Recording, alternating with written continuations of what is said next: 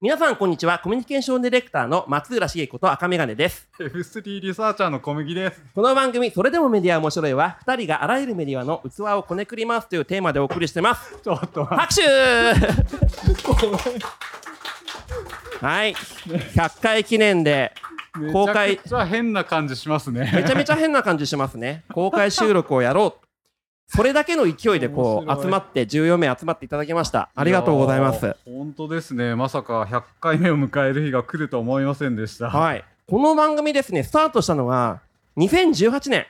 4月25日です、それで言うと。ほうもうね、4年ちょい経ってんですよね、なんだかんだ言いなすごがら。くないですか？オリンピックが一回終わってるよ。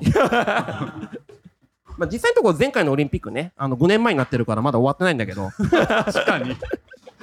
いうのがあるんですけど、はい。で、実はですね、皆様の目の前のところにですね、えっ、と、ボイシーの管理画面をこんな感じで、えー出しておりますというのがあります。こんな感じでボイシーの管理画面あるんですよ。2018年4月1日からスタートして、ずらずらずらずらっとやっていって、本当にマイペースで増えていって100回を迎えたような、今、結果を迎えておりますね。こんな感じで。今はい。本当、連続して、ずらーっとこうつな累計ですあのやっていくような形になってますし今ですねこんな感じで聴取状況みたいな形でウィークリーで200人放送回数があると200人ぐらい聞いてくれたりみたいな感じで、えー、と進むみたいな感じです。で、えー、と内容としては、まあ、ジョブどういうふうに出してるかってなんですけど会社員、えー自営業の方々が中心会社役の人が7%で、えーリスナー層が30から39 40から49でほぼほぼもう、えー、75%みたいな形。でやっぱりまあちょっと男性が多いのはね。よろしくないですね。よろしくい。ないですね。今日もちょっとねあの参加している中で言うと男女比で言うとちょっとちぐはぐな感じがあるんですけど。あと我々特徴的なのは実は昼ですね。朝の9時からずっと聞かれてるっていうのがあって。普通あの音声メディアやると夜が強いって言われるんですけどうちら昼です。完 明らかにビジネスの方々が聞いているっていうのが 分かってしまうと。明らかにビジネスの方々が聞いてるみたいな感じで実のところ動いてるような、えー感じになっております。まあ累計リスナーの動きも、まあ、途中でねざーっと増えてきたりとかっていうのはあるんですけど、まあ、ありがたいことに14 1万4000人みたいな形累計フォロワーもこんな感じで、えー増えているというような状況になっております。でリスナーのダッシュボードみたいな感じでこうあったりとかするんですけど、ね、ピックアップするとですね、まあ、直近の えー放送、ダッシュボードの回数とかで100回イベントやりますとかいろいろやってるんですけど、この平均聴取時間率っていうのがあるんですけど、うちらこれが高いんですよ。そうなんですね。ね、70%から80%ぐらいあります。おお。聞いた率みたいな半。分も以上の方々がですね、実際のところフルで聞いてもらってるみたいな感じで、あのー人数としてはそこまで多くないんですけど、っていうかむしろ多分 Voicy の中でもだいぶ少ない方でもあるんですけど、数百人のレベルなんで。でも聞いたら結構終わりまで聞いてもらえるっていうのが、えーボイシーのこの我々がやってる番組の特徴かなっていう感じでやっております。そうですね。はい。なんか誰に向けて話してんだろうっていつも思ってますけど。いやいや、今日はほら、リアルタイムでこれね目の前にいる皆様に対して、めちゃくちゃ変な感じが今してますね。はい。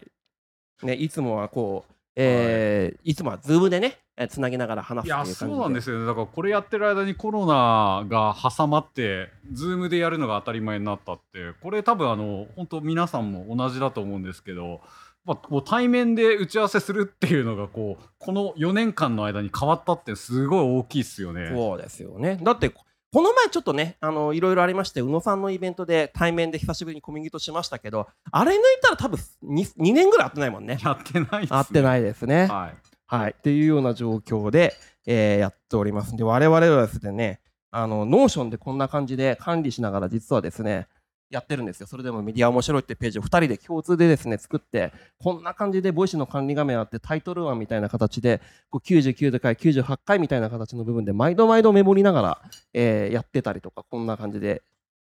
作ったりとか、毎度毎度オープニングテーマをですね、トークをこういう感じで書いたりとかしながら、えー喋ったりっていうのがありまして、過去の放送がずらっとコッペで貼ってあるんですけど、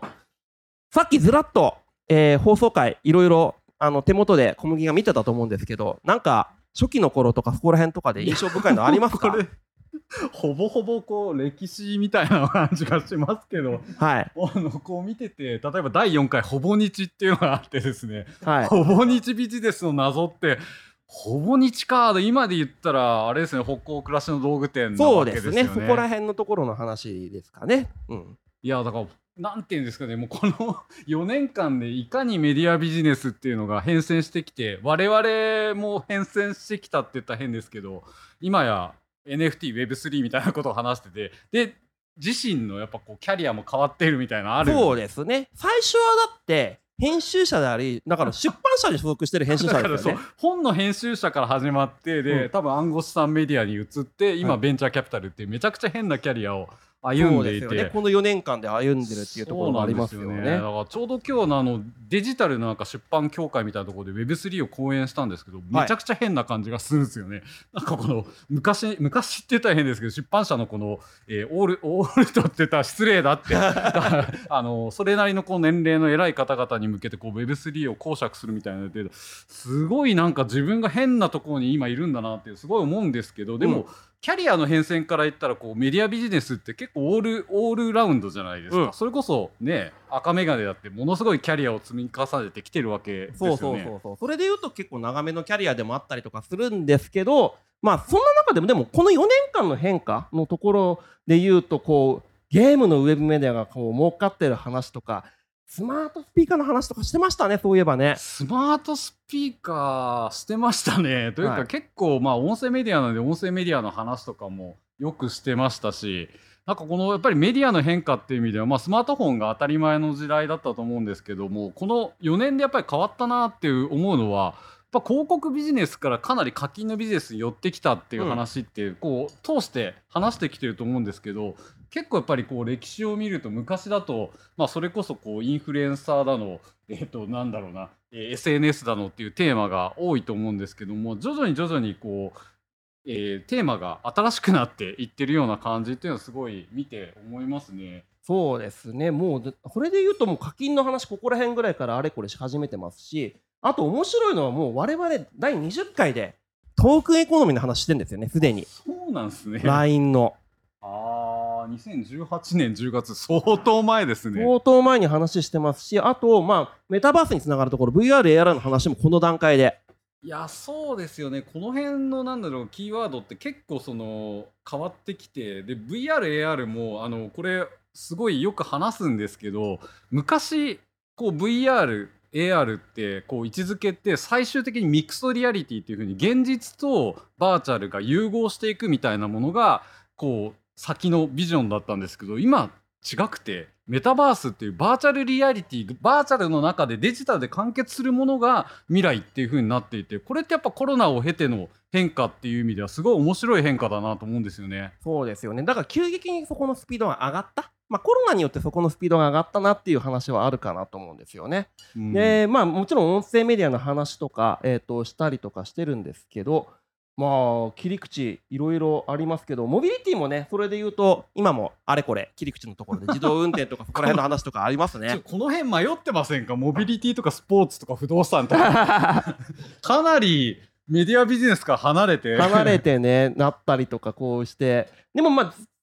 きペイの話はしてますね。やっぱり経済圏の話は我々悪いまあ個人的にも我々この2人好きだっていうところがあるので。そうですね、まあ、あの本当、決済ビジネスってメディアだよねっていう、まあ、スーパーアプリにつなあアプリにつながる話ですけど、結局、まあ、フリー検診を持っているところとか、まあ、あの使う時間が、まあ、長いっていうところから、それ自体がメディアになるよねっていうような切り口でうん。話していたっていうのを思い出しますね、この辺って。はい。こんな話しましたね。銀座のバーから、えー始めるメディアビジネス論。これ、何でしたっけ？これね僕ね2019年のこのタイミングで銀座のバーでバーテンダーやったんですよ一回。や体験会で。やってましたね。でこんな感じで今日だからリアルで人集めていろいろ話してみてあこういうようなリアルのイベントっていうのがとにかく大事なんだよねって話をから持ってきてメディアビジネスでいうとやっぱりオフラインのイベント大事ですよねっていうような話のにつなげてやりましたね。そうですよね。でもい今あの起こってることってちょっとごめんなさいその話で言うとすごい面白かったなと思ったのは、うん。まあ、ちょうどあれじゃないですか「ザ・マッチ終わってばっかり。はい、終わったばっかかしですね。はい。あれさあれさってごめんなさい。あのチケット売り上げ見ました？そうで、あの、に、ね、なんで、20億？いやすごいあの東京ドーム5.9万人、まあ、5万9千人で20億円なんですけど、20億ペーパービュー25億円。25億円。50万人、はい。オンラインで。はい。これすごい変化っすよ。そうですよね。そんなに売れるとはっていうのは多分アベマの人とか最初ぼかしてたはずなのにえ代表さんが言っちゃったのかな？なんかそんなような記事が上がってましたけど。そうですね、はい。なのでこれまあフジテレビは断ったっていう話があったじゃないですか、はいものすごい方向に転んだなっていう感じがしそうまよねですすね。広告でそんだけ売り上げられたかっていうと、地上波の枠で放送したところで、全枠埋まったところで、多分そこに行ってないと思うんですよ。それで言うと。いや間違いなく今あの起こってることごめんなさい全然100回の振り返りでも何でもないんですけど 今この瞬間を見たいっていう需要ってめちゃくちゃ重要だなって思ったんですよね。こうやってやっぱり、あの参加したいでそこでみんなで盛り上がりたいっていうまあこう銀座のバーじゃないんですけどもこうみんなで観戦してやっぱ盛り上がりたいっていう需要ってめちゃくちゃ強いしかもそこに対してお金を払うっていうのは、まあ、時間的コストと経済的コスト、まあ、金銭的コストって2つの方向ありますけど明らかに時間コストをまあ省略しつつ、まあ、参加は楽しみたいっていう、まあ、これにつきますよね。そうですね。その課金の手段っていうところも、まあ、この4年間もだいぶあの広まってきた。実際、なんとかペイっていうところに言うと、昔難しかったっていうところがあるんだけど、それがだいぶ簡略化されてきたからこそ、まあ、買えるような形になってきたっていうのはありそう。ですよね間違いなくキャッシュレスで、まあ、このオンラインで払うってことに全く抵抗がないししかも、まあ、このお金課金するっていうこと自体の、まあ、この心理的なこの障壁というか、まあ、すごく下がっているギフティングとかもそうですし、まあ、スパチャとかもそうですけどめちゃくちゃこうお金を使っていいんだよみたいな世界がなんか広がってるっていうのは、まあ、かなり4年前から比べると進化しているポイントですよね。そうですね。そしてこう経済圏がどんどんどんどん広がっていく中で楽天経済圏の話をしたり、 PayPay の経済圏の話をしたりっていうのがどんどん広がってなって、こうここら辺ぐらいからツイッターの投げ銭の話とかいうので、オンラインでどういうふうにこうマネタイズしていくんだったっけって。あのニュースレーターの話とかもここから辺ぐらいから出てきましたねこ。の辺からちょっと面白い変化だなと思うのはクラブハウスとか、まあ、メルマガニュースレターみたいな話もそうなんですけどちょっとコミュニティに寄ってってるんですよね。そうですねか課金っていう文脈があってそこからちょっとこコミュニティによってって NFT みたいな話もつながってってみたいなところがやっぱりあの見て取れると言ったら変ですけどテーマから見て取れるのかなっていう感じしますね。そうですね。こう一言、人で結局のところ、ずっと我々のテーマですね。結局人に課金するんだっけ？何かしらのことに課金するんだっけ？さっき言ったザ・マッチについて、ザ・マッチ見たいから課金するのか、ナスカー天心が見たいから課金するのか？この辺ちょっとアップデートを最近考えていて、うん。えっと、結構そのクロスプラットフォーム化してるじゃないですか、んゲームが、まあ、まさにあのクロスプラットフォームの典型ですけど結構そのいろんなコンテンツがあのウェブだけじゃなくて、まあ、いろんなその多面展開していくようになった時にやっぱり人一人のインフルエンサー一人でチーム組むって結構しんどいなっていうふうに見て取るわけですよね、うん。こう YouTuber とか、まあ、そうなんですけどこれがやっぱりこうメディア関係者の方々は分かると思うんですけどメディアがこうチームを組んでそのどんどんクロスプラットフォームに対して、まあ、ディレクションをかけていくじゃないですけど、うまくコントロールあのウィンドウコントロールしながらやっていくっていうのは結構主流になってきているような感じがするんで、どちらかというと一人のインフルエンサーに対してこうチームを組むというよりはもう一つのこの集団チームとして運営していくでクロスプラットフォームに配信していくみたいなあのコンテンツの作り方が結構主流になってきてるような感じがしますね。そうですね。実際のところ、まあ、人からっていうか、なんていうか、ことっていうとちょっと大きくなっちゃうんだけど、割となんかチーム戦みたいな形でどんどんどんどんあの形を変えて、それぞれのこう、なんていうんですかね、空間にどんどんどんどん放り込んでいく。コンテキストを放り込んでいくんだなっていう流れのところはまさに今来てるかなとは思うんですよね。それで言うと。はい。馬娘の話とかもしてますね、ここら辺も。そうですね。やっぱりトレンドこそが大事であるじゃないですか。いつも赤眼鏡が言ってることですけど、まあ流行りのものには触ってみようっていうことを言うじゃないですか。はい。とにかくね。とにかく飛びつけと、はい 飛びついて触ってみて分かることがあるじゃないかみたいな話は結構よくしてますよね。うん、っていう中でだからとにコロナ禍ですよ。コミュニティの話をちょっと前からしていて、オンラインコミュニティっていうところを頑張ってやったりとかって広がってくるところがある。で、いよいよアフターコロナがやってきましたっていうところで、どんな感じでこうコミュニティが作られていくのかっていうところは、今一度こう、作り直しの最高のところはあると思うんですよね、それはそれで。いや、ま、間違いなくそうですね さっきで言ったこのフィジカルとデジタルってまあ2つの世界があるとしたらやっぱりデジタル上のコミュニティの作り方っていうのはもうものすごいいろんな手法が登場してるっていう感じがしていて、まあ、その Web3 とか NFT もその限りではないっていう感じがしますね。うん、そうですね。そしてこうメタバースの話があり、とはいえ我々あの、まあ、羊のところもちょっとあったりとかするのでニュースの話をしたりとかっていうようなコンテンツの流れもしながらね、この辺は本当キーワードですよね。ショショショートファストっていう話書いてますけどぱこのショートにするからこそあのマッチング効率が上がってその好きなものと出会えるっていうのとあと受け身になれるじゃないですか勝手にこうレコメンドされるっていうこの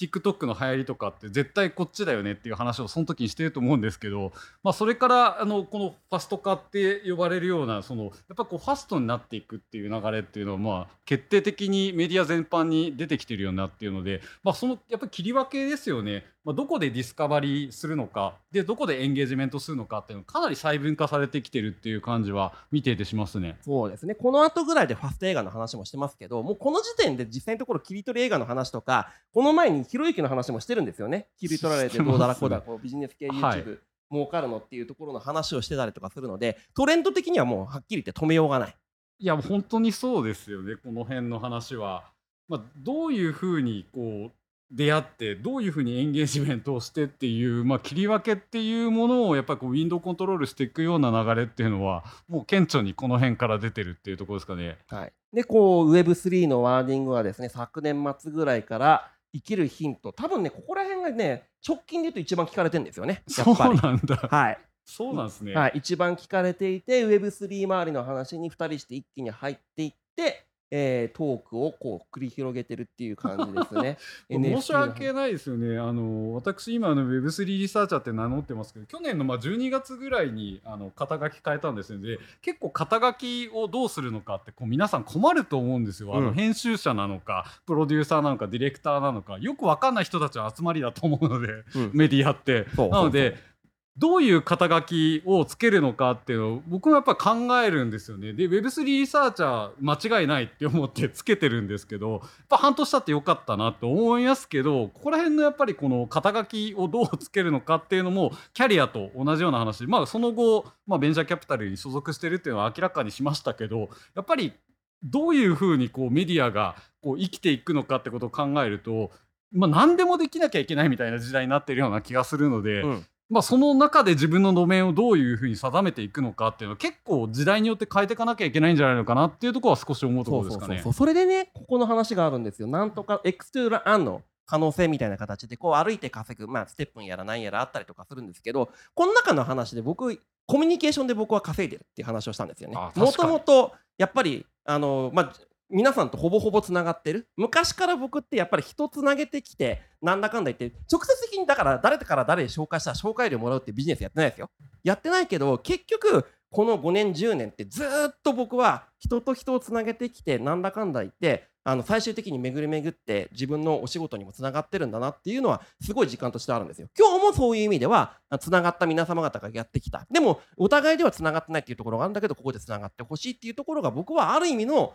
あのコミュニケーションという案だしあの小麦はそれでいうとリサーチという案になってんだろうね多分ねそれでそうですね。実を言うとこう Web3 リサーチャーっていう肩書きをつけてでベンチャーキャピタルで働くようになってからツイッターにめちゃくちゃ力入れてるんですよ。うん、あの結構ツイッタースペースでこう話したり、まあ、いろんな人とやっぱコネクトしていくっていうのは実は編集者の特性で、うん、まあ、あの結構著名な方々ともつながっていたりするので一緒に話すっていうのって、まあ、あのもちろんただですよみんな出てもらうのは。うん、なのであのこう仲良くあのディスカッションが面白いっていうだけでこう集まってくれるっていう人たちとやっぱり付き合ってきてるっていうのが、まあ、結果的にこのツイッター上の存在感っていうものを高めることにつながってるっていう意味ではこのソーシャルキャピタルっていうのは、まあ、実は可視化されてなかっただけで自分の中ではあったんだっていうことを確認できたっていうところはありますね。ですよね。そこはそうなんですよね。だからね僕逆にリアルの方が強い人間なのでリアルのプレゼンスの部分が今この2年間ぐらいちょっと失われてたっていう反省もあるので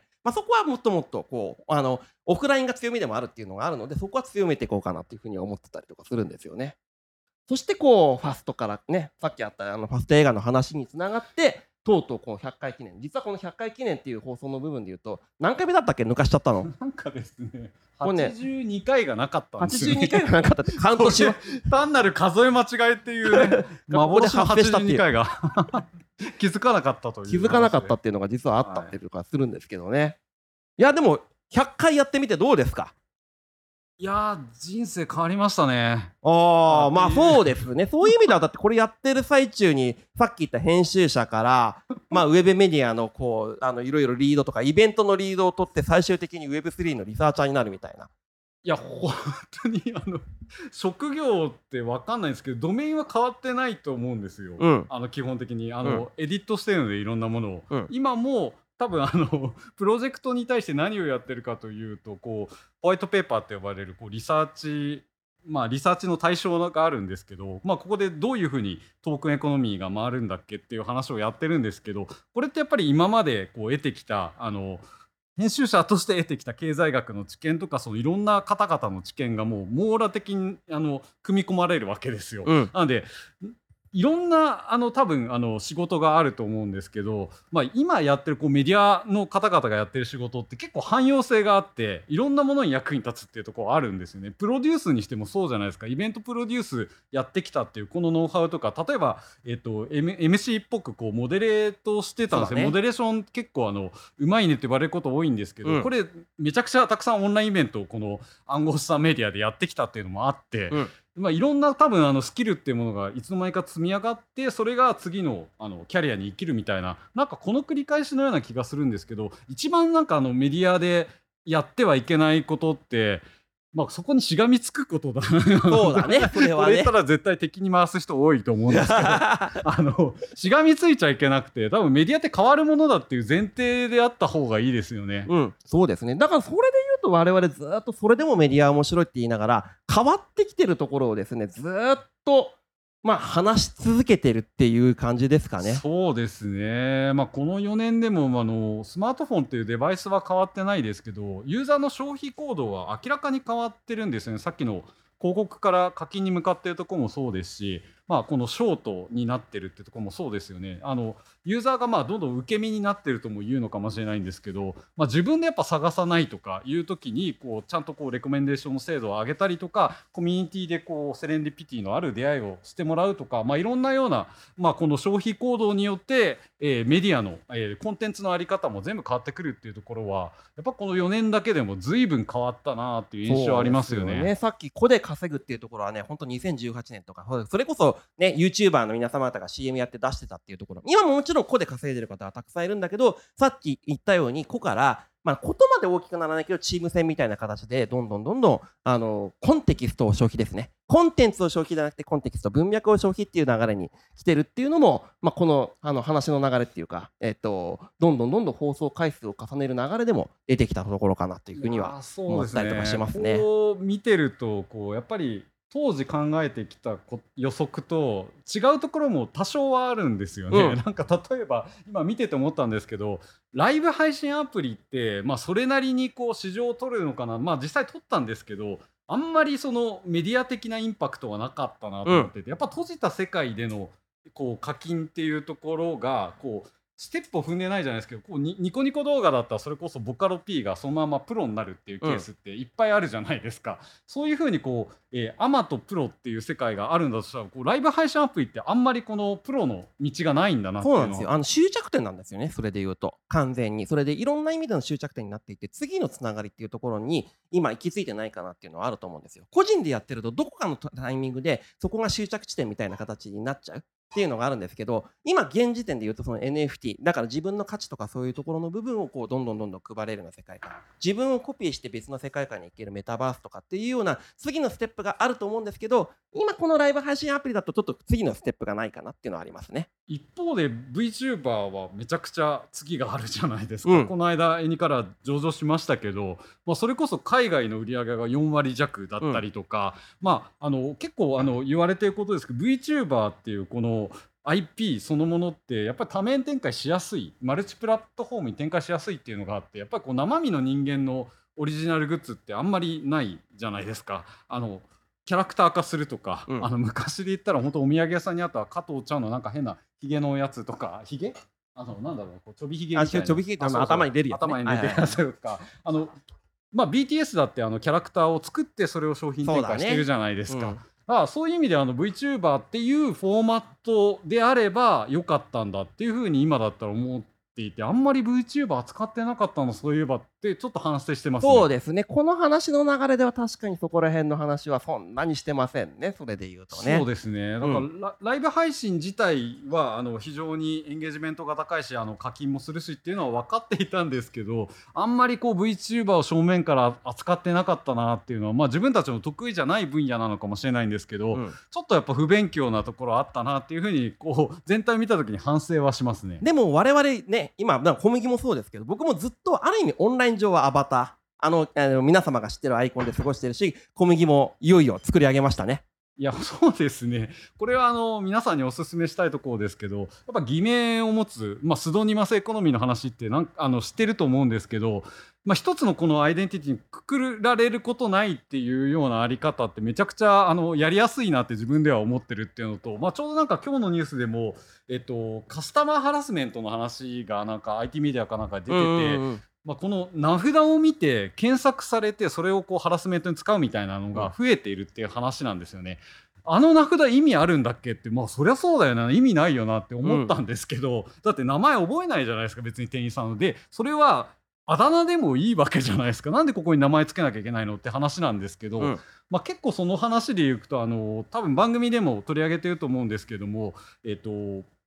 画像検索とこの名前の検索っていうものが一致してあのめちゃくちゃ精度のいいものが登場しちゃってるんで、はい。まあ、有名な話はあのウクライナの戦争で、うん。こう亡くなった方ロシア兵の、えー顔を AI で読み込んで名前を特定してそれをロシアの家族に知らせるみたいなあの、まあ、戦争の道具に使われてるわけですけども、まあ、こんなケースっていうのが、まあ、どんどんどんどん増えていくんで、まあ、フィジカルとデジタルのアイデンティティってつなげない方が怖くないのかなっていうのも思いますけどね。そうだね。逆に、あと、それで言うと、あの、デジタルなアイデンティティそのまま残しておけば、ある意味死なないんですよね。極端な話そうね。なんですよね。だから不老不死ですよね。永遠の命を求めるために、あで本当にあの冗談じゃないんですけど、Web3 リサーチャー小麦っていうのは、ちょっと3代目ぐらいまでちょっと襲名していこうかなって ちょっと思っていて。うん。なんであの3代目こあの小麦募集っていう多分あのその地球人を出そうかなってなるほどね。でも、そうやって繋いでいけるのは、ある意味いいわけですよね。そそうれで言うとねなんですよね。なんで音声ってすごいいいのであのボイスチェンジャーを使い出したらもう多分中身が変わっても気づかないんじゃないのかな誰もってそうだよね。それでね、思ったりもしますかね延々と喋り続けるっていうか、もともとのも、もちろんだって、もともとのテキストがあれば、それを小麦風に喋る、そうそうそう赤眼鏡風に喋るっていうのが怖いですよできたりとかしこれはますからね。いやだから本当にあの命ってなんだろうって考えさせる 話かもしれないんですけども、はいまあ、そういうやり方もできるっていう話ですよね。はい。という感じでございますが、まあ、あっという間にこういうふうに喋ってるとですね、毎回毎回30分ぐらいあっさり使うんですよね、我々ね。はい。っていう形ではありますが、100回迎えました。まあ、この先まだ続けようかなとは思ってますが、そうですねじゃんけんで後で決めましょはい。そういう問題なの。いや、でもね、本当にあの4年間かけてこう100回いろいろやってきて、まあ、この中から生まれたつながりとかもやっぱり、まあ、この中でもリアルイベントいくつかやりましたし、今日も100回イベントっていう形で、今日、えー14名ぐらいの方々に集まっていただいたっていうところもありますし、まあ、アフターコロナっていうところもあるんで、ちょこちょこちょこちょこ、僕は強みでもあるリアルで人を集めるっていうところはやっていこうかなと思いますので、何かしらそこで化学変化とか起こしていって、まあ、ここにいらっしゃる皆様、えー聞いてる皆様もそうですけど、それでもメディアは面白いというところが、一つのね、テーマ、大きなテーマだと思いますので、これは引き続き追っかけていきたいなとそういうふですうにね思いますね。なんでメディアが面白いんだろうなと思うんですけどやっぱ変化が一番大きいんですよねメディアって。そうですね、伝える手段ってやっぱ、こまごま、こまごまと変わっていくものだと思いますので、はい、そこに対していろんなアクションとか、いろんな楽しみとか、実際仕事してた上、仕事してる上であれば、そこも楽しみにしていきましょうっていう感じでしょうかね。はいはい。という感じで、えー雑談の100回記念でございました。本日はありがとうございましたあ。りがとうございました。